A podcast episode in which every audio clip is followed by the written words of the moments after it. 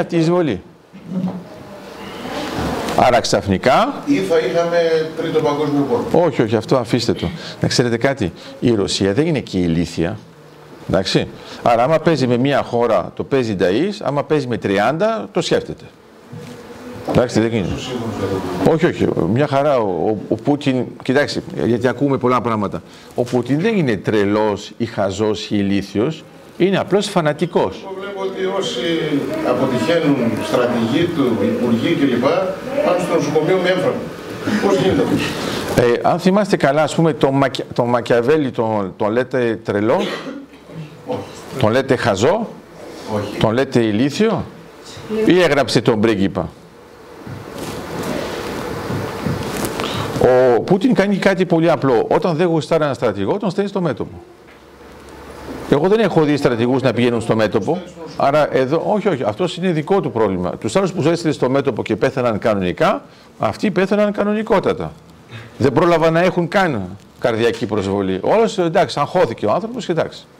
Εν πάση περιπτώσει, η κίνηση που έκανε ο Πούτιν Ναι, μέχρι αυτή τη στιγμή, αν Ναι. κάνουμε έναν απολογισμό, ναι. είναι θετικό το αποτέλεσμα ή αρνητικό; Όχι, είναι απόλυτα αρνητικό. Και για την εικόνα της Ρωσίας. Και όχι μόνο. Και Όχι. η δικιά του την εικόνα. Δεν μας ενδιαφέρει η δικιά του εικόνα, αφού αυτός παίρνει την απόφαση. Είναι, είναι ηγέτης Όχι, όχι, όχι, άλλο λέω, άλλο λέω. Εμένα αυτό που με ενδιαφέρει είναι ότι μια χώρα όταν πρέπει να υποστεί τον λάθος, τον λανθασμένο χειρισμό του ηγέτη της, δεν φταίει η χώρα. σαφώς όχι. Ε, ναι, αλλά αυτή θα έχει την εικόνα. Γιατί ξέρετε κάτι, όταν θα λέτε αυτός είναι Ρώσος, δεν λέτε αυτός είναι του Πούτιν, λέτε ο Ρώσος. Όταν λέτε ας πούμε ότι οι Ρώσοι στρατιώτες διαπράττουν βαρβαρότητες, δεν λέτε «Ε, η ένστολη του Πούτιν, του Κρεμλίνου αυτό, του λέτε οι Ρώσοι. Ε, αυτό είναι ένα πρόβλημα.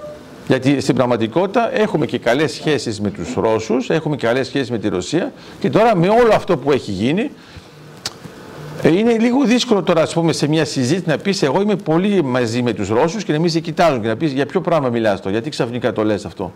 Ε, λες εγώ πάντα διαχρονικά. Ε, ναι, τώρα μην το λες και πάρα πολύ, άστο λίγο να περιμένουμε. Άρα λέω απλώς ότι χρόνο θα μιλήσω έτσι εύκολα να καθίσουν εδώ πέρα. Θα κάποιο θα του κοιτάει. ναι, αυ- ναι σωστά. Καταλάβει. Κάπου θα του κοιτάει. Σωστά. Αυτό. Ενώ, ενώ μπορεί οι άνθρωποι, μάλιστα, μπορεί να είναι και εναντίον του Πούτιν. Και εκεί πέρα δεν το ξέρεις ακόμα. Δεν, δεν είναι γραμμένο αντι-Πούτιν να του πεις Α, εσύ μπορεί, εσύ κάτσε. Αλλά εγώ βλέπω, ας πούμε, ε, όταν ακούμε ανθρώπους που έχουν αυτές τις δυσκολίες, το καταλαβαίνουμε. Λέω ξανά, στο δικό μας παράδειγμα, εσείς είστε έτσι. Εγώ αυτό που βλέπω στο ΝΑΤΟ και αυτό που προσπαθώ να σας εξηγήσω σε μια συμμαχία είναι ό,τι και να λέτε δεν πάει κάποιος να χτυπήσει μια χώρα όταν ξέρει ότι θα έχει κατευθείαν 30 εχθρούς. Άρα εδώ αυτό που έγινε, ναι, Ερώτηση. ναι, Στο προηγούμενο παράδειγμα, μιλήσαμε που δεν έσβησα. που δεν σβήσατε, ευτυχώς, με τον υβριδικό πόλεμο που Ναι. γίνει στη Ρωσία, Ναι. που θα έχει ως αποτέλεσμα να οθήσει τη Φιλανδία και τη Σουηδία, αλλά και την Ουκρανία προς τον ΝΑΤΟ. Ναι, Σωστά. ναι. Το παίρνουμε ανάποδα. Γνωρίζοντας λοιπόν την κατάληξη αυτού του παιχνιδιού, γιατί ξεκινάει η Ρωσία τον υβριδικό πόλεμο; Γιατί είναι πάρα πολύ απλό, δεν έχει προβλέψει πρώτον ότι η Ουκρανία θα αντισταθεί. Η Φιλανδία και η Σουηδία, Α, ακόμα χειρότερο. Αυτούς θεωρεί ότι άμα μπει μέσα, βόπ, έχουν φύγει όλοι. μα τους οθεί προ τον ΝΑΤΟ. Όχι, ότι έχουν φύγει, έχουν παρατήσει τη χώρα τους. Από τον παρατήσει στη χώρα τους. Ε, μα η Φιλανδία τα κατεχόμενα που είναι; Ναι.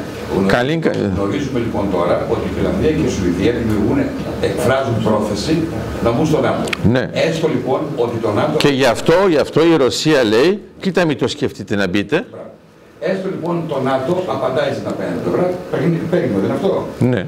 Και λέει ναι, θα μπείτε στο ΝΑΤΟ. Σταματάει η επιλέξη της Ρωσίας. Ναι. Όσο δεν έχεις μπει, γιατί να σταματήσουν; Αν, αν μπει, σταματάει. Μόλις μπουν, ναι.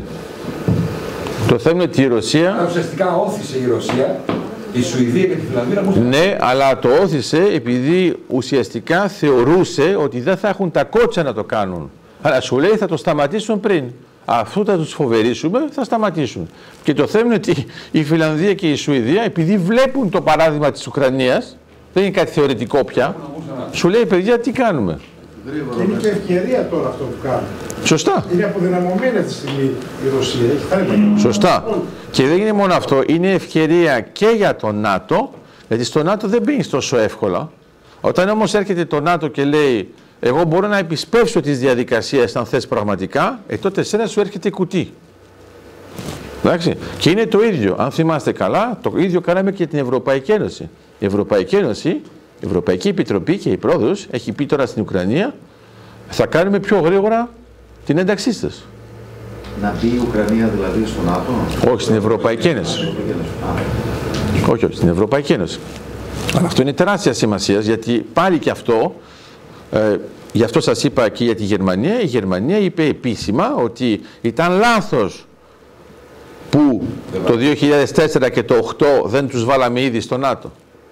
Και η Γερμανία έχει κάνει μια τεράστια αλλαγή και αυτή τώρα είναι η πρώτη φορά που εξάγει οπλισμό.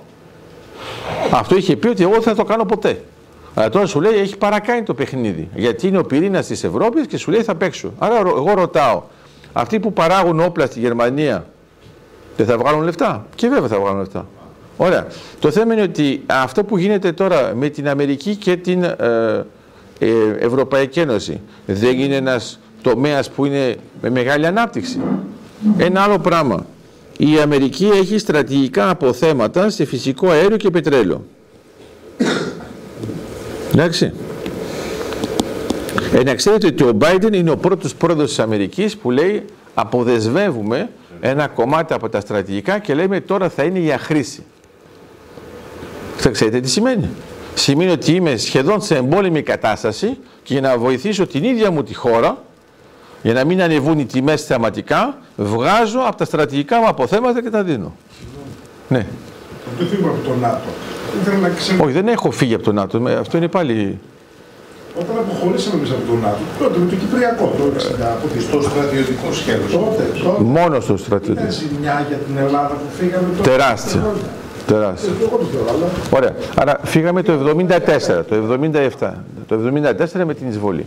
Ήταν μια διαμαρτυρία. Η Ελλάδα έκανε μια λανθασμένη διαμαρτυρία. Εφόσον, άμα το σκεφτείτε ορθολογικά, όχι ότι η εισβολή είναι δίκαια, μην τρελαθούμε και βέβαια είναι άδικη. Αλλά έκανε μια λανθασμένη διαμαρτυρία γιατί είπε γιατί το ΝΑΤΟ δεν παρεμβαίνει ενώ δεχόμαστε μια επίθεση στην Κύπρο. Άρα η απάντηση είναι πάρα πολύ απλή. Η Κύπρος δεν είναι στο ΝΑΤΟ και η Τουρκία είναι στο ΝΑΤΟ. Και μάλιστα παρεμβαίνει ως εγγύτρια δύναμη. Η οποία προβλέπεται από το καθεστώς του 1960. Άρα έχουμε τρεις εγγύτριες δυνάμεις, το Ηνωμένο Βασίλειο, την Ελλάδα και την Τουρκία. Θεωρούν ότι υπάρχει ένα πρόβλημα, εγώ κάνω παρέμβαση, να θυμάστε ότι αυτό που έκανε η Τουρκία το, το, το 1974, μα ήταν ήδη να το κάνει το 1964. Και είναι μόνο η Αμερική που τη σταμάτησε. Αλλά τώρα το ερώτημα είναι γιατί η Αμερική δεν σταμάτησε τους Τούρκους το 1974. Εδώ θα μου πείτε διάφορα συνωμοσιολογικά, δεν είναι. Ενώ η απάντηση είναι πάρα πολύ απλή. Είναι το Watergate.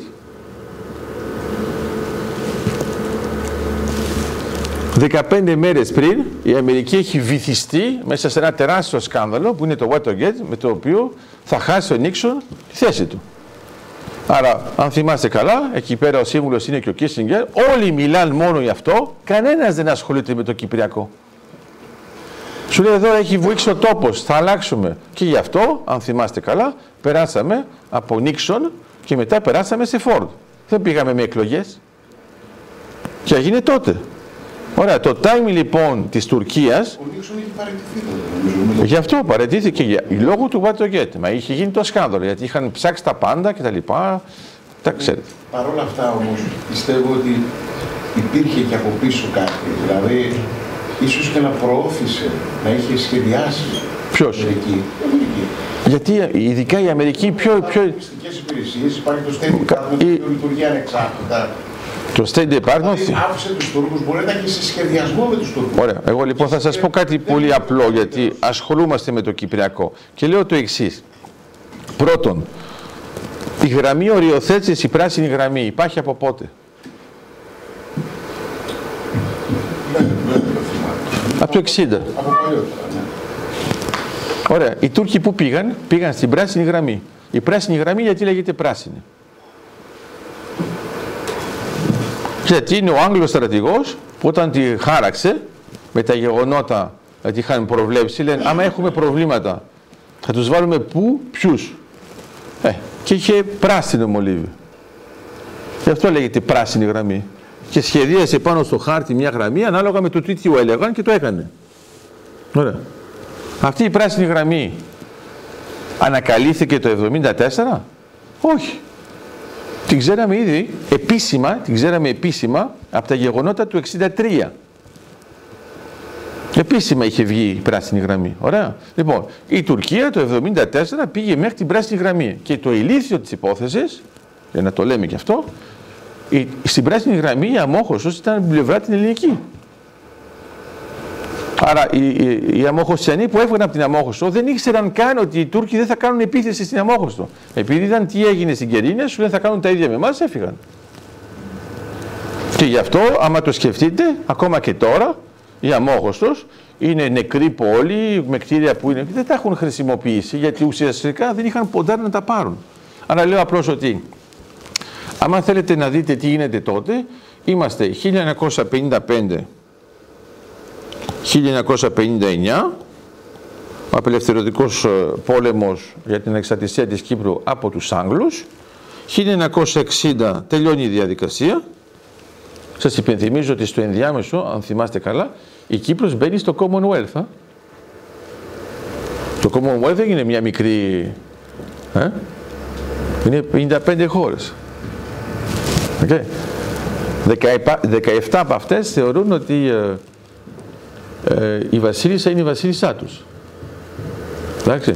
Και μέσα στο Commonwealth, σας υπενθυμίζω, για την, τον κύριο Αδικία, η Αμερική δεν είναι μέσα. Δηλαδή η πιο αγγλοσαξονική χώρα του αγγλοσαξονικού κόσμου δεν είναι μέσα στο αγγλοσαξονικό σύστημα γιατί έκανε επανάσταση εναντίον της Αγγλίας. Είναι οι 13 λωρίδες οι οριζόντιες στη σημαία. Οι 13 πρώτες απικίες που θα κάνουν επανάσταση εναντίον της Αγγλίας. Αυτό είναι το κοινό που έχουμε εμείς με την Αμερική. Οι λωρίδες οι οριζόντιες είναι η επανάσταση. Ενώ όταν βάζετε τα αστεράκια που είναι τα 50, αυτό είναι κάθε πολιτεία που μπαίνει. Είναι το. Άρα λέω απλώς ότι όταν τα δείτε με αυτόν τον τρόπο θα καταλάβετε ότι εμείς πότε αναλύουμε τα γεγονότα του Watergate. Όταν μου λέγατε για τις, για τις περιπτώσεις και τις επιπτώσεις. Εγώ νομίζω ότι άμα υπήρχε κάποιος που είχε αναλύσει καλά το Watergate θα βλέπει ότι θα έχουμε προβλήματα με την Τουρκία. Καταλάβετε. Αν είχε κάποιος την ικανότητα να τα δει τα δύο μαζί, σου λέει πω πω αυτό είναι κακό time για μας. Γιατί αυτοί είναι βυθισμένοι σε προβλήματα προεδρικά, δεν θα γίνει τίποτα. Ενώ προηγουμένως το 1964 είναι ο Αμερικανός πρόεδρος που έστειλε επιστολή στην Τουρκία και λέτε κοίτα μην τολμήσει να κάνει τη εισβολή. Και δεν έγινε. Αλλά τώρα, να ξέρετε, εδώ είναι το, το κερασάκι. Ξέρετε ότι αυτή η επιστολή υπάρχει και δεν στάρθηκε. Γιατί λόγω του Watergate καθυστέρησαν και οι υπεύθυνοι αντί να τη δώσουν στους Τούρκους, επειδή είχε πάρθει η απόφαση, της, ε, είχε ανακοινωθεί ότι θα γίνει εισβολή, ο Ετσεβί το είπε επίσημα στο ραδιόφωνο. Λοιπόν, λέω, ε, λένε, ε, τι να του δώσουμε τώρα; Το έγινε. Ωραία. Λέω ξανά λοιπόν, στα δικά μας τα δεδομένα, είναι ότι άμα το σκεφτείτε ορθολογικά, όταν είστε σε έναν θεσμό ο οποίος σας επιτρέπει να έχετε προστασία, πρέπει να το αξιοποιήσετε. Όταν είστε σε ένα θεσμό που δεν σας προστατεύει, τότε είναι παρέα. Εντάξει. Ωραία, εντάξει. Άμα το ξέρετε. Άμα το ξέρετε, λοιπόν, είμαστε μια παρέα. Σε μια παρέα δεν έχεις κάτι. Όταν λοιπόν είστε σε μια ομάδα, ξέρω εγώ ακόμα και μπάσκετ, παιδί μου, άμα κάποιος σε πιέσει, δεν έρχονται οι άλλοι να σε βοηθήσουν, σε αφήνουν μόνο, άμα σε χτυπήσει κάποιος δεν θα βγεις, θα σε θεραπεύσουν και θα μπει και κάποιος άλλος στη θέση σου για να συνεχίσει η ομάδα. Ωραία. Εγώ δεν έχω δει ας πούμε μια ομάδα μπάσκετ που να πει χτύπησε, βγαίνουμε, παίζουμε τέσσερις. Αλλά μετά θα μου πει ο Απόστολος, μα υπάρχουν και οι μπασκεμπολίστες που θα έρθουν και θα κάνουμε case study και θα μας πούν εγώ χτύπησα στο τάδε λεπτό, με έσπρωξαν έτσι και έκανα αυτό. Του λες μπράβο που πέ, ναι, δεν πέθανες και συνέχισες να παίζεις μια άλλη ομάδα. Ναι, εντάξει, αυτό δεν έχει καμία σχέση. Ναι, η και λύση επιχειρηματική εκεί. Γιατί μπορεί κάποιος να του είπε κάνει αυτό και έτσι το έκανα και εγώ και το έλυσα το πρόβλημα. Δεν έχει καταστραφεί, αλλά είναι σε μια δύσκολη στιγμή. Ναι, εγώ λέω απλώς ότι... Η ομάδα, μια συμβουλή Ναι, δηλαδή, σημαντική. δεκτό. Αλλά λέω απλώς ότι αυτό άμα είναι μια συμβουλή είναι εντάξει. Εγώ αυτό που δεν θέλω να ακούσω σε έναν τέτοιο θεσμό είναι ότι όλος φαλήρισε. Γιατί αλλιώς είναι η ερώτησή σας του τύπου πώς το προετοιμάζω πριν. Άρα άμα μου λέτε εμείς είμαστε μια ομάδα, παρέα, ό,τι να είναι, κάποιος έχει φαλυρίσει, οι άλλοι δεν είναι ενημερωμένοι και το μαθαίνουν ας πούμε έτσι εδώ, ο τάδε αφαλίρισε, ε, είναι ένα πρόβλημα. Α, γιατί αυτό είναι παρέα. Αλλιώς είναι ομάδα. Άρα είναι πάλι το ίδιο, ας πούμε, άμα είναι στο ΝΑΤΟ και ξαφνικά πει κάποιος: Έχω έναν εχθρό, πέθανα, ε, θα σας στείλω αναφορά ότι πέθανα. Εντάξει, και εσύ του λες συλληπιτήρια. Ε, αυτό δεν είναι ΝΑΤΟ. Άρα πρέπει να το είμαστε λοιπόν σοβαροί, είναι το ίδιο με την Ευρωπαϊκή Ένωση. Η Ευρωπαϊκή Ένωση όμως έχει το άρθρο 50, όπως σας εξήγησα, το οποίο προβλέπει ότι άμα κάποιος θέλει να αποχωρήσει, έχει μια περίοδο διετίας όπου βρίσκουμε ένα πλαίσιο συμβιβασμού για να μην φύγει όπως να είναι. Και είναι ακριβώς αυτό που έγινε με το Brexit. Okay. Αυτό δεν προβλέπεται. Άρα, όταν λέμε για το ΝΑΤΟ, όταν βγήκαμε και δεν βγήκαμε, βγήκαμε μόνο από το στρατιωτικό σκέλος και δεν βγήκαμε εντελώς. Το ίδιο έκανε και η Γαλλία πριν. Αρκετά χρόνια. Πώς; Αρκετά χρόνια. Ναι, αρκετά χρόνια με- λόγω του Ντεγκόλ και τα λοιπά. Άρα, στην πραγματικότητα όμως, άμα το σκεφτείς ορθολογικά, τι έγινε; Πώς βγήκε η Γαλλία;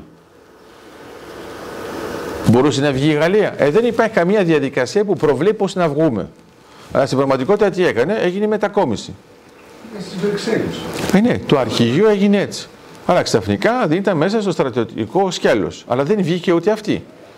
Άρα αυτό που πρέπει να κοιτάξουμε, άμα κοιτάξετε, γιατί το είχα εξηγήσει αυτό και το άρθρο 13, έχουμε 14 άρθρα που καθορίζουν τι είναι το ΝΑΤΟ. Το άρθρο 13 είναι αυτό που προβλέπει πώς βγαίνεις από τη συνθήκη. Δηλαδή τη συνθήκη της Washington. Όχι πώς βγαίνεις όμως, το θέμα είναι πώς βγαίνεις από τη συνθήκη και, και όχι από την οργάνωση. Δηλαδή λες εγώ δεν θέλω πια τη συνθήκη. Αυτό γίνεται μετά από 10 χρόνια, δηλαδή το 59. Όλα αυτά τα ξέρουμε. Άρα εγώ λέω απλώς ότι ε, αυτά που λέγαμε, μετά τη Γιάλτα, μετά τη Γιάλτα, εμείς είμαστε έτοιμοι να μπούμε στο ΝΑΤΟ; Όχι βέβαια. Το τότε δεν ξέρουμε, γιατί δεν ξέρουμε τι έχει γίνει όσο αφορά τη θεωρία αποφάσεων και μάλιστα τη θεωρία παιχνίων. Το σβήνω. Ναι. ναι, εντάξει, οκ, όχι, απλώς το, για να μην το κάνουμε ξανά. Ναι. Λοιπόν, άρα είμαστε τώρα στη Γιάλτα. Οκ. Όλοι κοιτάζουν τη Γιάλτα και είναι από ό,τι φαίνεται μερικοί που ακόμα στην Ελλάδα δεν ξέρουν καν τι έγινε στην Γιάλτα. Ωραία. Πριν τη Γιάλτα έχουμε τη Μόσχα. Πριν τη Μόσχα έχουμε την Τεχεράνη. Αυτά σας ενδιαφέρουν ή είναι παλιά και δεν σας... ε, όχι. Λοιπόν, άρα ξαναλέω. Στην Τεχεράνη ο Τσέρτσιλ θέλει να κάνει κάτι και θέλει να απελευθερώσει τα Βαλκάνια. Λέει η απελευθέρωση της Ευρώπης να αρχίσει από τα Βαλκάνια. Και του λέει ο Στάλιν όχι. Εντάξει, οκ. Γιατί βέβαια ο Στάλιν ήθελε ήδη να είναι στην περιοχή Βαλκανίων, αλλά σου λέει τι θα αφαιρεθεί στα Βαλκάνια, θα μου κόψεις το δρόμο. Ε, τι του λέει η, ε, η Αμερική, άρα ο Ρούσβελτ, του λέει άστο δεν το βλέπω. Δεν το νιώθω ότι θα πάει καλά.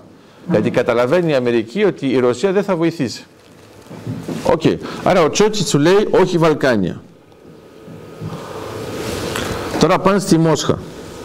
Στη Μόσχα κάνουν μια κίνηση ο Τσόρτσιλ και ο Στάλιν δεν φαίνουν τον Ρούσβελτ. Γιατί δεν φέρνουν τον Ρούσβελτ, γιατί ο Ρούσβελτ είναι Αμερικανός και οι Αμερικανοί ήδη από τότε είναι της αυτοδιάθεσης των λαών. Αυτοί οι δύο δεν είναι της αυτοδιάθεσης των λαών. Αυτοί οι δύο θεωρούν ότι εμείς ξέρουμε τι θέλουν οι λαοί. Άρα, εδώ γίνεται μια συμφωνία για την οποία ενημερώνεται στη συνέχεια ο Ρούσβελτ όταν θα πάει στη Γιάλτα. Οκ; Στη συμφωνία αυτή ο Τσέρτσιλ όταν συναντάει τον Στάλιν του δίνει ένα χαρτάκι. Κανονικά είναι γνωστό σε όλους φαντάζομαι. Σε αυτό το χαρτάκι έχει ποσοστά. Ποσοστά επιρροής. Ωραία. Λέει λοιπόν για την Ελλάδα που μας αφορά περισσότερο, λέει για την Ελλάδα προτείνει 90-10 ακριβώς. Οκ. Το άλλο που πρέπει να ξέρετε είναι ότι ο Τσόρτσιλ του λέει αυτό το χαρτί να το πετάξω και του λέει όχι, ο Στάλιν πάρτο. Δικός σου. Αυτό το, αυτό το χαρτάκι υπάρχει. Σας λέω για αυτούς που έχουν λίγο υποψίες κτλ. Και είναι πού; Στη Βιέννη. Αρχεία. Άρα σε αυτό εδώ το πλαίσιο έχουμε βάλει βέβαια φαντάζομαι το ξέρετε και την Ρουμανία, τη Ιουγκοσλαβία, τη Βουλγαρία και εκεί πέρα τα ποσοστά πάνε ανάποδα. Άρα π.χ. η Ρουμανία ήταν έτοιμη να πάει σε κομμουνιστικό καθεστώς; Καθόλου. Είχε βασίλειο. Η Βουλγαρία; Καθόλου. Οι μόνοι που ήταν έτοιμοι να πάνε σε κομμουνιστικό καθεστώς ήταν οι Έλληνες. Όπου εκεί πέρα αποφασίζει ο Τσόρτ και ο Στάλιν ακριβώς το ανάποδο. Άρα πώς αποφασίζει ο Στάλιν είναι πολύ απλό. Λέει η Ρουμανία είναι κοντά μου, η Βουλγαρία είναι κοντά μου, η Ουγγαρία είναι σχετικά κοντά, η Ιουγκοσλαβία, για την Ουγγαρία και την Ιουγκοσλαβία πάνε, πάνε 50-50. Εντάξει. Καλά τα έβγαλε πέρα η Ουγγαρία, η Ιουγκοσλαβία δεν τα έβγαλε καλά πέρα. Μετά έρχεται λοιπόν η Ελλάδα, όπου εδώ στην Ελλάδα έχουμε την αλλαγή φάσης και λέει ο Τσότσιλ, εδώ δεν μπορούμε, άρα γιατί σκέφτεται την Ελλάδα, γιατί είμαστε ήδη στη Μεσόγειο και ενδιαφέρον να με το σκεφτείτε τώρα, τόσο πόσο παλιά είναι αυτά τα πράγματα. Είμαστε ήδη στη Μεσόγειο, αυτό σκέφτεται τον Ατλαντικό άξονα και τη Μεσόγειο. Προσοχή γιατί εκείνη την εποχή είναι πολύ δύσκολα τα πράγματα. Αν θυμάστε καλά η Ιταλία είναι σε πλαίσιο φασισμού. Ε; Ε, το βλέπετε για την Ισπανία είναι Φράγκο και η Πορτογαλία είναι Σαλαζάρ. Δηλαδή ας πούμε όλοι πολύ καλά παιδιά, πολύ δημοκράτες. Εντάξει. Μιλάμε δημοκρατία. Εντάξει. Άρα, ε, άμα το σκεφτούμε με αυτόν τον τρόπο, ουσιαστικά πιάνει τη γωνία. Αυτό είναι ακριβώς η θεωρία Ρίμλαντ. Και βέβαια από την άλλη πλευρά ο Στάλιν πιάνει την καρδιά και είναι Χάρτλαντ. Είναι η ορολογία του Μακίντερ. Ε, λέω απλώς, θυμάστε τη Βάρκιζα. Η Βάρκιζα άρχισε μία μέρα πριν τη Γιάλτα και τελείωσε μία μέρα μετά. Το έχετε συνδυάσει αυτό; Όχι. Το έχετε συνδυάσει γιατί το αποτέλεσμα της Βάρκιζας ήταν αυτό; Γιατί ήταν πολύ απλά. Ε, ο Στάλιν είπε εγώ δεν υποστηρίζω την Ελλάδα. Το αφήνω στους Άγγλους. Εντάξει. Ε, αυτό είναι, δεν είναι πολύ γνωστό από ό,τι φαίνεται, γιατί είναι μερικοί που συνεχίζουν να λένε τα ίδια. Άρα το πρόβλημα ποιο είναι, όταν συνεχίζεις να λες ότι εσύ ανήκεις σε ένα πλαίσιο, ενώ ο αρχηγός του πλαισίου δεν σε θέλει, τι να κάνουμε; Άρα, φανταστείτε τώρα ότι είμαστε το 45. Ε, άμα το σκεφτείτε ότι περιμένουμε μόνο 4 χρόνια για να γίνει το 49, άρα η Ελλάδα είναι στα ιδρυτικά μέλη; Όχι. Πού να είναι στα ιδρυτικά μέλη το 49. Αλλά βέβαια είναι αμέσως μετά το 52. Όπου εκεί πέρα μπαίνει η Ελλάδα και η Τουρκία μαζί. Εδώ είναι πάλι ένα θέμα. Γιατί η Ελλάδα και η Τουρκία μπαίνουν την ίδια χρονιά; Ε, γιατί; Όποιος έμπαινε πρώτος θα έβαζε βέτο για τον άλλο. Προφανώς. Προφανώς, αλλά για να είμαστε συγκεκριμένοι, γιατί η Τουρκία δεν βάζει βέτο εναντίον της Ελλάδας όταν έφυγε και ξαναμπαίνει; Γιατί είχε το χαρτάκι από πίσω. Όχι, γιατί δεν βγήκε. Δεν βγήκε ποτέ ουσιαστικά. Μόνο στο στρατιωτικό. Αυτό λέω. Αλλιώς, άμα την είχαμε κάνει εκείνη την πατάτα και είχαμε βγει εντελώς, Θα τρέχα. τι θα τρέχαμε. Εδώ θα, θα ήταν, εδώ θα ήταν προ- προσοχή. Δηλαδή, δεν ξέρω αν το φαντάζεστε αυτό. Δηλαδή, εκείνη την εποχή είναι μερικοί που... Φανταστείτε τώρα ότι έχουμε πόλεμο μεταξύ Τουρκίας και Ελλάδας και η Τουρκία είναι στο ΝΑΤΟ, αλλά η Ελλάδα δεν είναι. Εφιαλτικός θα λέγαμε. Ο, δεν είναι καν εφιαλτικό, γιατί ο εφιάλτης έχει μια διάρκεια. Αυτό δεν έχει μεγάλη διάρκεια. Αυτό είναι στιγμιαίο. Παπ, έφυγες. Γιατί μιλάμε για 20 χώρες που στο ψηφιακό σου λένε. Άρα εγώ ρωτάω, γιατί η Τουρκία και η Ελλάδα μπαίνουν μαζί; Γιατί είναι η συνέχεια της Μεσογείου; Μετά το ερώτημα για την Κύπρο. Γιατί η Κύπρος δεν γίνει στο ΝΑΤΟ; Γιατί τότε η Κύπρος είναι στους αδέσμευτους και θέλει να είναι ουδέτερη. Εντάξει. Θα μου πείτε, μα τότε, τώρα, και τώρα ξανά έγινε. Το ξέρετε. Τώρα, ο Υπουργός Εξωτερικών δεν μπαίνει καν στη διαδικασία να μπούμε ε, στη συμμαχία της ειρήνης που είναι το ενδιάμεσο πριν το ΝΑΤΟ. Τώρα. 2022. Για να παραμείνουν ουδέτεροι. Δεν υπάρχει άλλος λόγος. Είναι και τα λεφτά. Ναι, αλλά είναι ουδέτερη, αλλά είναι παντελώς απροστάτευτη. Η Κύπρος, από ό,τι ξέρω, δεν έχει καθόλου Άλλος αεροπορία. λόγος δεν υπάρχει, δεν μπορεί να είναι έτσι. Ναι, σχεδόν, σχεδόν δεν έχει, ναι. Αλλά το θέμα δεν είναι αυτό, δεν είναι εντελώς ουδέτερη εφόσον είναι στην Ευρωπαϊκή Ένωση. Είναι, είναι η Ευρωπαϊκή Ένωση, δυστυχώς δεν έχει γίνει federal. federal. Αυτό είναι άλλο θέμα. Εγώ σας λέω απλώς ότι η Κύπρος από το 2004 είναι στην Ευρωπαϊκή Ένωση και... Όπως είναι το δικό μας το επιδέ. Όχι, όχι, όχι, όχι, καθόλου. Η Ευρωπαϊκή Ένωση δέχτηκε να βάλει την Κύπρο στην Ευρωπαϊκή Ένωση παρόλο που υπάρχουν κατεχόμενα. Και γι' αυτό εκεί πέρα υπάρχει άρση ευρωπαϊκού κεκτημένου. Λογικά θα μπορούσε η Ευρωπαϊκή Ένωση να πει παιδιά, εγώ όσο δεν έχετε λύσει το πρόβλημα δεν μπαίνετε. Ωραία. Μόνο που η Κύπρος είχε όλα τα κριτήρια και η Κύπρος είναι στην Ανατολική Μεσόγειο. Για ενέργεια και υδρογονάνθρακες. Μαζί με την Ελλάδα. Σε συμμαχικό πλαίσιο με το Ισραήλ και με την Αίγυπτο. Το 4 μιλάμε. ε. Το 3 η Κύπρος έχει ήδη υπογράψει με την Αίγυπτο. Αν υποτεθεί ότι ήθελε η Κύπρος να μπει στο ΝΑΤΟ, Ναι. η Τουρκία, Θα έβαζε βέτο. ακριβώς. Άρα μήπως το προέβλεψε αυτό. Όχι καθόλου. Δεν το θέλει καν. Α, δεν το θέλει. Η πρώτη φορά που πρόσφατα δεν το ήθελε ήταν όταν ήταν ο Χριστόφιας. Γι' αυτό σας λέω ότι να, να μην ακούτε και διάφορες βλακίες του τύπου και γιατί έχουμε μια διαφορετική συμπεριφορά μεταξύ της Κύπρου και του, της Ουκρανίας και αυτά τα θέματα.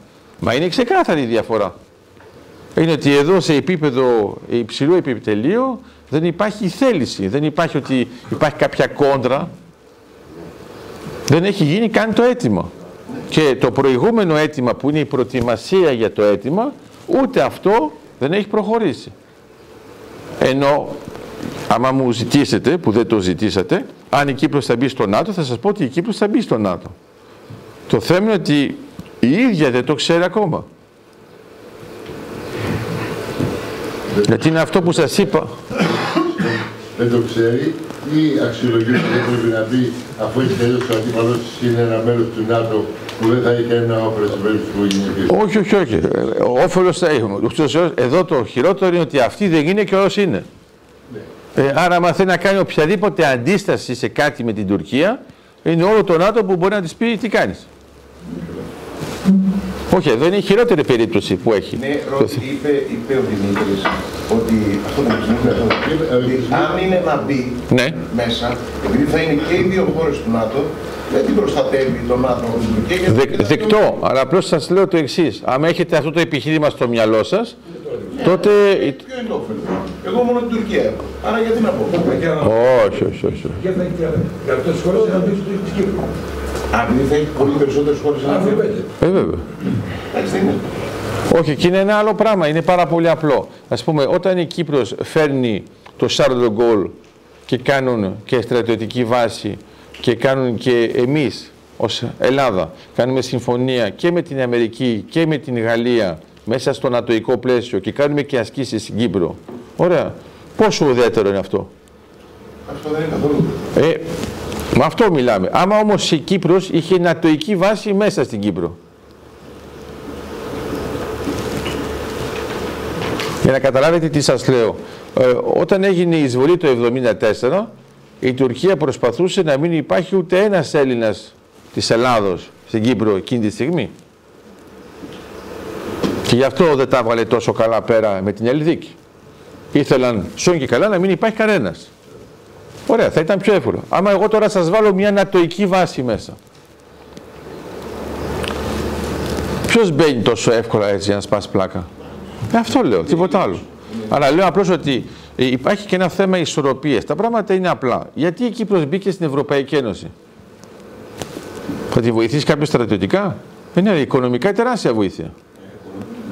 Είναι. Αλλά η Κύπρος, αν θυμάστε καλά, θυσίασε τη λίρα της για να μπει στο ευρώ το 2008. Άρα, λέω η Κύπρος 2004-2008.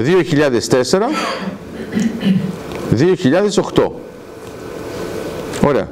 Θα σας πω μια κίνηση που είναι πολύ χαρακτηριστική. Η Κύπρος απέρριψε το σχέδιο ΑΝΑΝ. Ναι. Ωραία. Το απέρριψε πότε; 24 Απριλίου του 2004. Πότε έμπαινε η Κύπρος στην Ευρωπαϊκή Ένωση; 1η Μαΐου. Ωραία. Πότε υπέγραψε την ε, κύρωση της οριοθέτησης με την Αίγυπτο; Το 2003. Πότε την κύρωσε; Μετά την ένταξή της. Καταλάβατε; Και την ίδια μέρα που την κύρωσε έκανε και θέσπιση της ΑΟΣ. Την ίδια μέρα. Άρα κύρωση ε, της Αιγύπτου με την Κύπρο και θέσπιση της ΑΟΣ. Συνειδητοποιείτε ότι είμαστε το 2022 και εμείς δεν έχουμε θεσπίσει την ΑΟΣ. Ενώ η Κύπρος έχει κατεχόμενα, αγνοούμενους, εγκλωβισμένους, πρόσφυγες. Εμείς δεν έχουμε αυτά τα πράγματα, αλλά έχει ΑΟΣ από το 2004. Ωραία. Γιατί κάνει όλα αυτά τα πράγματα σε αυτή τη σειρά; Για να έχει την υποστήριξη της Ευρωπαϊκής Ένωσης και οτιδήποτε θα κάνει μπαίνει μέσα σε ευρωπαϊκό πλαίσιο. Γιατί είναι και με ευρωπαϊκό κεκτημένο.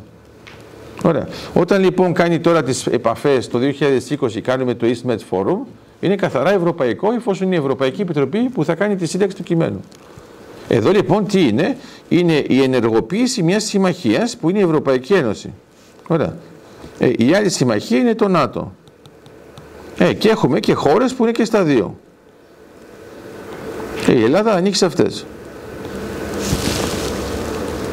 Ωραία. Τώρα λοιπόν έχουμε ένα άλλο πράγμα, είναι την Ενεργειακή Ευρωπαϊκή Ένωση. Ε, τώρα μπαίνει και η Ελλάδα εδώ μέσα. Άρα πρέπει να πω κάτι, από χθες το συζητάμε. Άρα όταν λέμε για τον νόμο περί υδρογονανθράκων, 2289 του 95 και μετά με την τροπολογία 4001 του 2011 εγώ Απόστολε σας παροτρύνω να τη διαβάσετε αυτήν όλοι σας άμα δεν θέλετε μη μου πείτε ότι δεν σας το είπα Σωστά. Ωραία. Λέω λοιπόν, ένα πράγμα που έχει σχέση με την περιφέρεια. Γιατί ήταν η ερώτησή σου εχθές. Ωραία. Ο νόμος περί προβλέπει τι; Προβλέπει ότι θα τα βάλω όλα για τους πιο ειδικούς, 2289-1995, προβλέπει ότι η περιφέρεια όπου βρίσκονται τα κοιτάσματα, εντάξει, παίρνει ένα 5% των απολαβών της Ελλάδος. Κατευθείαν. Από το κοίτασμα της περιοχής, της περιφέρειας. Από τις απολαβές. Ποιος το κάνει; Η περιφέρεια. Η περιφέρεια. Σε κάποια φάση, αν θα σας δείξω ξανά τις περιφέρειες. Άρα, εδώ οι περιφέρειες για τις οποίες μιλάω, λέω τώρα, άμα έχετε μια όρεξη να κάνετε καμιά συμμαχία αυτή την περίοδο, εγώ θα το έκανα με μια περιφέρεια που είναι σε αυτή την κατηγορία. Λέω εγώ τώρα, εντάξει. Εντάξει, ωραία. Λοιπόν, παίρνει 5%, αυτό είναι ελεύθερο, κατευθείαν, και παίρνει και 20%, που αυτό είναι στοχευμένο, αλλά στοχευμένο πρέπει να έχει σχέση με περιβαλλοντικά θέματα και με θέματα των υδρογοναθράκων που μπορεί να είναι ακόμα και εκπαιδευτικά πράγματα, να το μάθει όλη η περιοχή κτλ. Άρα θέλω να καταλάβετε το εξής. Έχετε συνειδητοποιήσει ότι στις απολαυές της Ελλάδος το 25% πάει κατευθείαν στην περιφέρεια. Εγώ πάνω, γιατί συζήτησα και με τους τρεις περιφερειάρχες, μπορώ να σας πω ότι το κατάλαβαν αμέσως. Όταν είναι να παίρνουν, το καταλαβαίνουν. Άμα είναι να δίνουν, το καταλαβαίνουν. Και αυτό το καταλαβαίνουν, άσχετ και τι λένε. Άρα, όχι Υπήρου, Ιόνιο. Ποιοι είναι οι τρεις. Αυτό είναι το Ιόνιο, η Πελοπόννησος και η Κρήτη. Στην πραγματικό... δεν είναι μετακύθυρα. Ναι, αλλά είναι πολύ μικρό το ποσοστό και πρέπει, για να είμαστε ακριβείς, πρέπει το κοίτασμα να είναι στη ζώνη επιρροής της περιφέρειας. Άρα το- για τις δύο ζώνες, γιατί θα μπορεί να πιάσει και έχεις δίκιο, ε, μπορεί να πιάσει λοιπόν για την ε, δυτικά Κρήτης και νοτιοδυτικά Κρήτης χάρη στα κύθυρα, αλλά είναι πολύ μικρό το ποσοστό και εκεί ε, που παίζουν τα κοιτάσματα είναι πιο αριστερά. Άρα το πιο πιθανό είναι θα παίξει με την Πελοπόννησο και άμα είναι πιο κάτω θα είναι με την Κρήτη. Θα δες πω, εντάξει, θα δε. Άρα για να, θα μου πείτε ναι, αλλά τώρα μου το λέτε εδώ ενώ δεν είμαστε στη σωστή περιφέρεια. Ε, το, 75, το, το 75% πάει σε όλη την Ελλάδα, είμαστε εντάξει. Άρα όλες οι περιφέρειες παίρνουν κάτι. Απλώς αυτό που λέω είναι ότι επειδή υπήρχε αυτή η ερώτηση χθες, μετά το μάθημα εννοώ, ε, το 25% πάει στοχευμένα σε αυτή την περιφέρεια. Αυτό θέλει να πει ότι μια περιφέρεια και ένας περιφερειάρχης και το περιφερειακό συμβούλιο του πρέπει να προετοιμαστεί από τώρα ε, σχεδόν σαν ένα business plan το οποίο μπορεί να μην το έχει καθόλου στο μυαλό του πριν. Ενώ τώρα το ανακοινώνουμε επίσημα. Η Ελλάδα πόσο προμήθεια παίρνει. Πάνω κάτω. Όχι. Από τι; Από το budget. Γιατί λέμε περνούν 25% από το- από το 100% παίρνει η Ελλάδα. Ναι, βέβαια. Πόσο παίρνει από προμήθεια. Δεν, δεν είναι προμήθεια, είναι απολαβές. Γιατί λες, πω- Πόσο είναι; Μα, έχεις- μα δεν έχουμε κάνει συμβόλαιο. Α, εντάξει. Αν Εντάξει. γίνει ένα συμβόλαιο, θα λέει θα βγάλουμε 100 ευρώ, πώς θα πάρει αυτό Όχι, το η, η, Ελλάδα, η Ελλάδα κανονικά μπορεί να πάρει θεωρητικά από 55 έως 85% του συμβολέου. Οκ. Ναι, αυτό είναι πολύ χοντρό. Τώρα δεν σε λένε Άρη, γι' αυτό δεν στο λέω. εταιρείες εξόρυξης συνήθως που παίζουν τα 15%. Στο 15%. Γιατί το 10... Ναι, όχι, όχι, όχι. Όχι, μπορεί να παίξουν και στο 30%, εξαρτάται. Η ιδέα, ναι, αυτό, αφού σας είπα τώρα, μου είσαι τώρα στο στόδιο. Το ανάλογο. Πρώτα απ' όλα, η συμφωνία είναι από τη μια ένα κράτος, από την άλλη μια εταιρεία. Δεν είναι διακρατική συμφωνία, είναι συμβόλαιο. Άρα, το πρώτο πράγμα που πρέπει να κάνει η εταιρεία,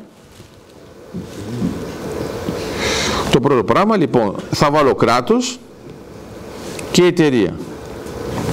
Το πρώτο στάδιο είναι μια συμφωνία έρευνας. Στη συμφωνία έρευνας πρέπει ήδη να τα κουμπίσει η εταιρεία και πρέπει να δώσει ένα μπόνους υπογραφής. Άρα για να είμαστε συγκεκριμένοι, η Κύπρος ας πούμε, για να υπάρχουν αληθινά νούμερα, το μπόνους υπογραφής είναι 200 εκατομμύρια. Αυτό για σας είναι ο αέρας του μαγαζιού. Δηλαδή δεν έχει κάνει τίποτα και λέει αυτή η ζώνη θέλω να κάνω έρευνες, όταν θα κάνεις έρευνες πριν θα μας δώσεις λεφτά. Τάκ, 200 εκατομμύρια. Για να κάνει έρευνες. Ναι, μόνο. Αυτό λοιπόν είναι οι έρευνες. Αυτό το συμβόλαιο συνήθως είναι 2, 3 έως 6, 7. Ανάλογα με τις δυσκολίες, το βάθος, τέλος πάντων. Μετά πρέπει να έχει κάνει μέσα σε αυτό το συμβόλαιο, πρέπει να έχει κάνει γεώτρηση. Είναι υποχρεωμένη. Άμα δεν κάνει γεώτρηση, πληρώνει ρήτρα. Και δεν έχει όρεξη να την πληρώσει τη ρήτρα συνήθως γιατί είναι ακριβή η ρήτρα. Αλλά απλώς και αυτό υπάρχει σαν παράδειγμα που σας είπα χθες, αν το θυμάστε, με την Total, όταν ξαναπήρε το θαλάσσιο οικόπεδο 11, επειδή δεν έχει κάνει γεώτρηση εντός της περίοδου, πλήρωσε για να ξαναπάρει το ίδιο οικόπεδο. Που είναι απίστευτο άμα το σκεφτείτε, εντάξει. Ωραία. Λοιπόν, μετά πάμε λοιπόν στην φάση, έχουμε τώρα το εμπορικό στοιχείο. Το εμπορικό στοιχείο θέλει να πει ότι η εταιρεία έχει βρει τουλάχιστον ένα κοίτασμα, μέσα στη ζώνη που ασχολείται, το οποίο είναι εμπορικό.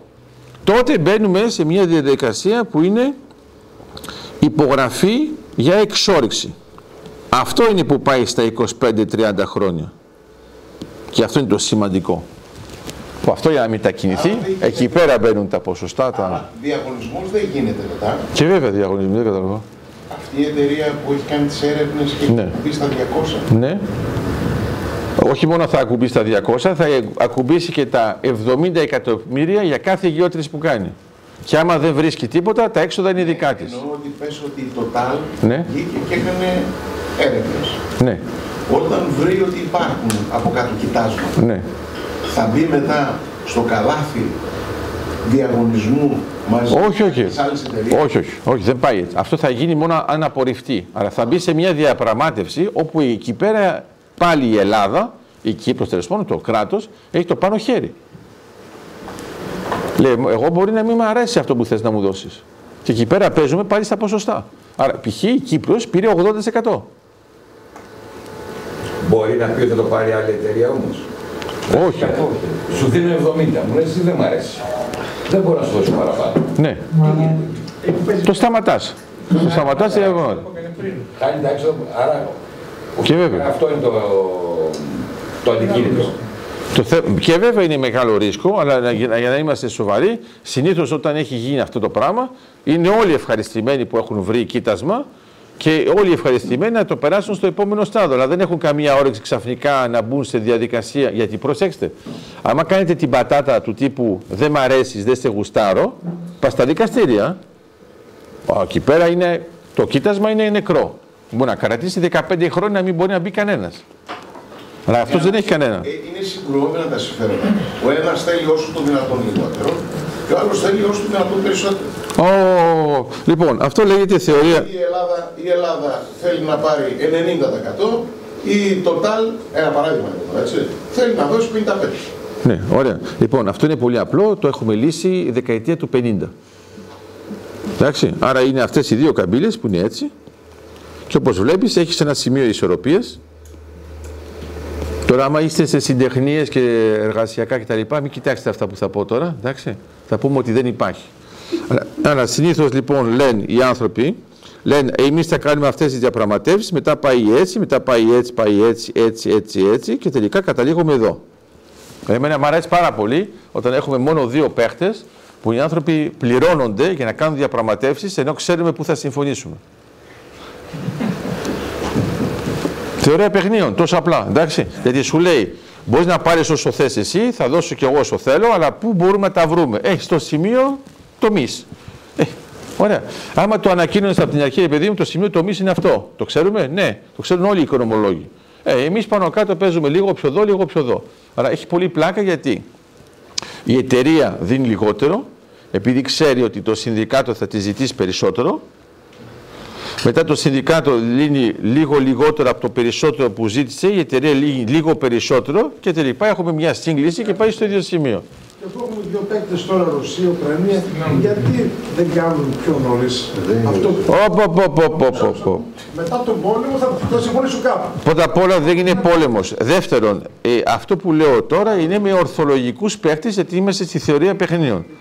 Ε, ο Πούτιν δεν είναι ορθολογικός παίκτης αυτή την περίοδο, εντάξει. Άρα είμαστε στη θεωρία εξουσίας, στην άλλο πλαίσιο. Εδώ τώρα μιλάω για ένα θεώρημα που υπάρχει όταν έχουμε τις προδιαγραφές ότι μπορούμε να το κάνουμε. Λέω λοιπόν ότι αυτό έχει λυθεί. Άρα για τις εταιρείες συνήθως τα βρίσκουμε. Ένα άλλο πράγμα που μπορώ να σας πω είναι ότι μετά από έναν διαγωνισμό, μετά από έναν διαγωνισμό μπορεί να έχουμε πολλές εταιρείες. Θα το έχουμε αυτό, θα το ζήσουμε, εντάξει. Άρα θα έχουμε ας πούμε μια περιοχή και θα πούμε έχουμε πέντε εταιρείες που θέλουν να μπουν μέσα. Είναι πάρα πολύ απλό. Βάζουμε ένα κριτήριο αξιολόγησης, αυτά είναι όλα αυτόματα. Το κριτήριο αξιολόγησης λέει πόσους πόνους παίρνεις, βάζεις την κατάταξη και ξαναμοιράζεις την κατάταξη σε όλους. Και του δίνουμε εκεί που θέλουμε. Όχι, Με τα κριτήρια αυτά. όχι. Έχουν δικαίωμα να κάνουν δεύτερη προσφορά γνωρίζοντας την κατάταξη. Και εκεί πέρα παίζει το χοντρό παιχνίδι, γιατί άμα είσαι βλάκας, είσαι πρώτος στην πρώτη κατάταξη, όλο σε ξεπέρασε, γιατί έδωσε πιο πολλά. Άρα εδώ τα πράγματα είναι πολύ απλά. Είναι πόσες γετρήσει θα κάνεις, σε ποιο βάθος θα πας, ψάχνεις πετρέλαιο, φυσικό αέριο, τι ψάχνεις, τι ποσότητε και τα γράφεις όλα αυτά. Και παίρνεις πόντους. Αυτά είναι αυτόματα. Ωραία. Τώρα, άμα εγώ το κάνω στον κύριο και όχι σε σένα, και εσύ είσαι πρώτος κανονικά, έχεις δικαίωμα να κάνεις αγωγή τότε σταματάει τη διαδικασία. Άρα κανένας δεν κάνει τίποτα. Αυτό είναι αυτό που λέμε η ισορροπία καρχα- καρχαριών. Πόσες πιθανότητες έχουμε, οι πέντε εταιρείες οι, οι ανάδοχοι, να το χρησιμοποιήσει μεταξύ τους και εσύ να είσαι ο... Καμία. κρατής. Καμία είναι πάρα πολύ απλό γιατί κανένας δεν παίζει με αυτόν τον τρόπο. Είναι ακριβώς. Τώρα δεν είστε από το Βέλγιο να σας εξηγήσω. Στο Βέλγιο, ας πούμε, όταν κάνουν συναλλαγές για τα διαμάντια, όλα γίνονται με χειραψία. Δεν υπάρχει καμία υπογραφή, κανένα κείμενο. Το φαντάζεστε αυτό στην Ελλάδα; Το είπα αυτό. Εγώ, εγώ σας συνεχίζω. Λοιπόν, ο άλλος δείχνει τα διαμάντια, Τα κοιτάζω όλους και λέει εντάξει και χειραψία. Τίποτα άλλο. Ε, εδώ θα μου πείτε εσείς κανονικά, μα δεν υπέγραψαν κανένα συμβόλαιο. Α, ναι, αλλά άμα έχεις δώσει χειραψία και το ξέρουν όλοι, σε βγάζουν όλοι από την αγορά. Άρα θα, θα κερδίσεις ένα πράγμα και θα χάσεις τα πάντα. Πρέπει να το πολύ σκεφτείς. Εδώ λοιπόν είναι το ίδιο. Για τις εταιρείες δεν υπάρχει αυτό το πλαίσιο ότι αυτές παίζουν παντού και μπορεί να έχουν και συμμαχικό πλαίσιο. Α πούμε μια κοινοπραξία. Εδώ στην Ελλάδα έχουμε ελληνικά πετρέλαια, Total και ExxonMobil που είναι μαζί. Αλλά αυτοί παρουσιάζονται μαζί εξ αρχής, δεν παρουσιάζονται στο τέλος. Είναι μια κοινοπραξία με τρεις παίχτες. Ε, άμα κοιτάξετε, στην Κύπρο είναι Ένι και Κογκάζ. Άρα Ιταλία και Κορέα. Είναι η Ένι και η Total. Ιταλία και Γαλλία. Είναι η ExxonMobil και η Κατάρ. Άρα η Αμερική και το Κατάρ. Το ξέρουμε αυτό. Άρα μετά να ξέρετε ότι παρόλο που έχουν κάνει ανταγωνιστικό και είναι ο καθένας στον μπλοκ του, πάλι συνονοούνται ποια δεδομένα βρήκαν σε επίπεδο έρευνας γιατί τους συμφέρει να πάρει και ο άλλος. Γιατί; Γιατί είναι ο αγωγός. Γιατί θα δώσουν πάνω στον ίδιο αυτοκινητόδρομο. Άρα είναι σαν να έχετε εσείς ένα κοινό λεωφορείο, ένα κοινό φορτηγό που σας τροφοδοτεί και ο καθένας βάζει το μισθόνι ένα κομμάτι, δεν σε συμφέρει να σπάς το λάστιχο αφού θα είναι ο ίδιος παίχτης. Εγώ αυτό ρώτησα. Δεν υπάρχει πιθανότητα οι τρεις ή τέσσερις κυβερνήσεις να το μοιράσουν το έργο αυτή και αφού είναι ότι ο ένας παίρνει της Κρήτης. Εννοείται Γιάννη μου αυτό Μα όχι. Πάω στο μαθηματικό τύπο Γιάννη. Μα ο μαθηματικός τύπος είναι λανθασμένος εδώ γιατί αυτό γίνεται μόνο σε πλαίσιο κοινοπραξίας. Δεν γίνεται σε πλαίσιο ανταγωνιστικό. Ο μαθηματικός τύπος τελείς και σε δημόσια έργα στην Ελλάδα ήταν η εξασφάλιση του, του μειοδότη. Γι' αυτό είπα... Όχι, όχι, όχι. Εγώ σας λέω στον τομέα των μάλλον δεν βλέπετε την τάξη μεγέθους των χρημάτων. Βλέπετε. Όταν εδώ καταθέτεις, είναι ήδη εκατοντάδες χιλιάρικα μόνο για να καταθέσεις την υποψηφιότητά σου. Όταν κάνεις τον πόνους υπογραφής είναι εκατοντάδες εκατομμύρια. Όταν μιλάμε τώρα για τις απολαβές είμαστε σε δισεκατομμύρια. Δεν παίζουν οι παίχτες με αυτόν τον τρόπο. Είναι πολλά τα λεφτά για όλους. Άρα σου λέει πρέπει να είναι ξεκάθαρο το πλαίσιο και κανένας δεν θα παίξει παράνομα. Αν θες να παίξεις, θα είσαι στην κοινοπραξία και θα ανακοινώσεις από την αρχή. Π.χ. πριν καν κάνουμε εμείς μια συμφωνία με την Total, ExxonMobil και αυτοί μεταξύ τους έχουν τα ποσοστά τους. 40-20. Χωρίς να έχουμε κάνει εμείς τίποτα. αυτό.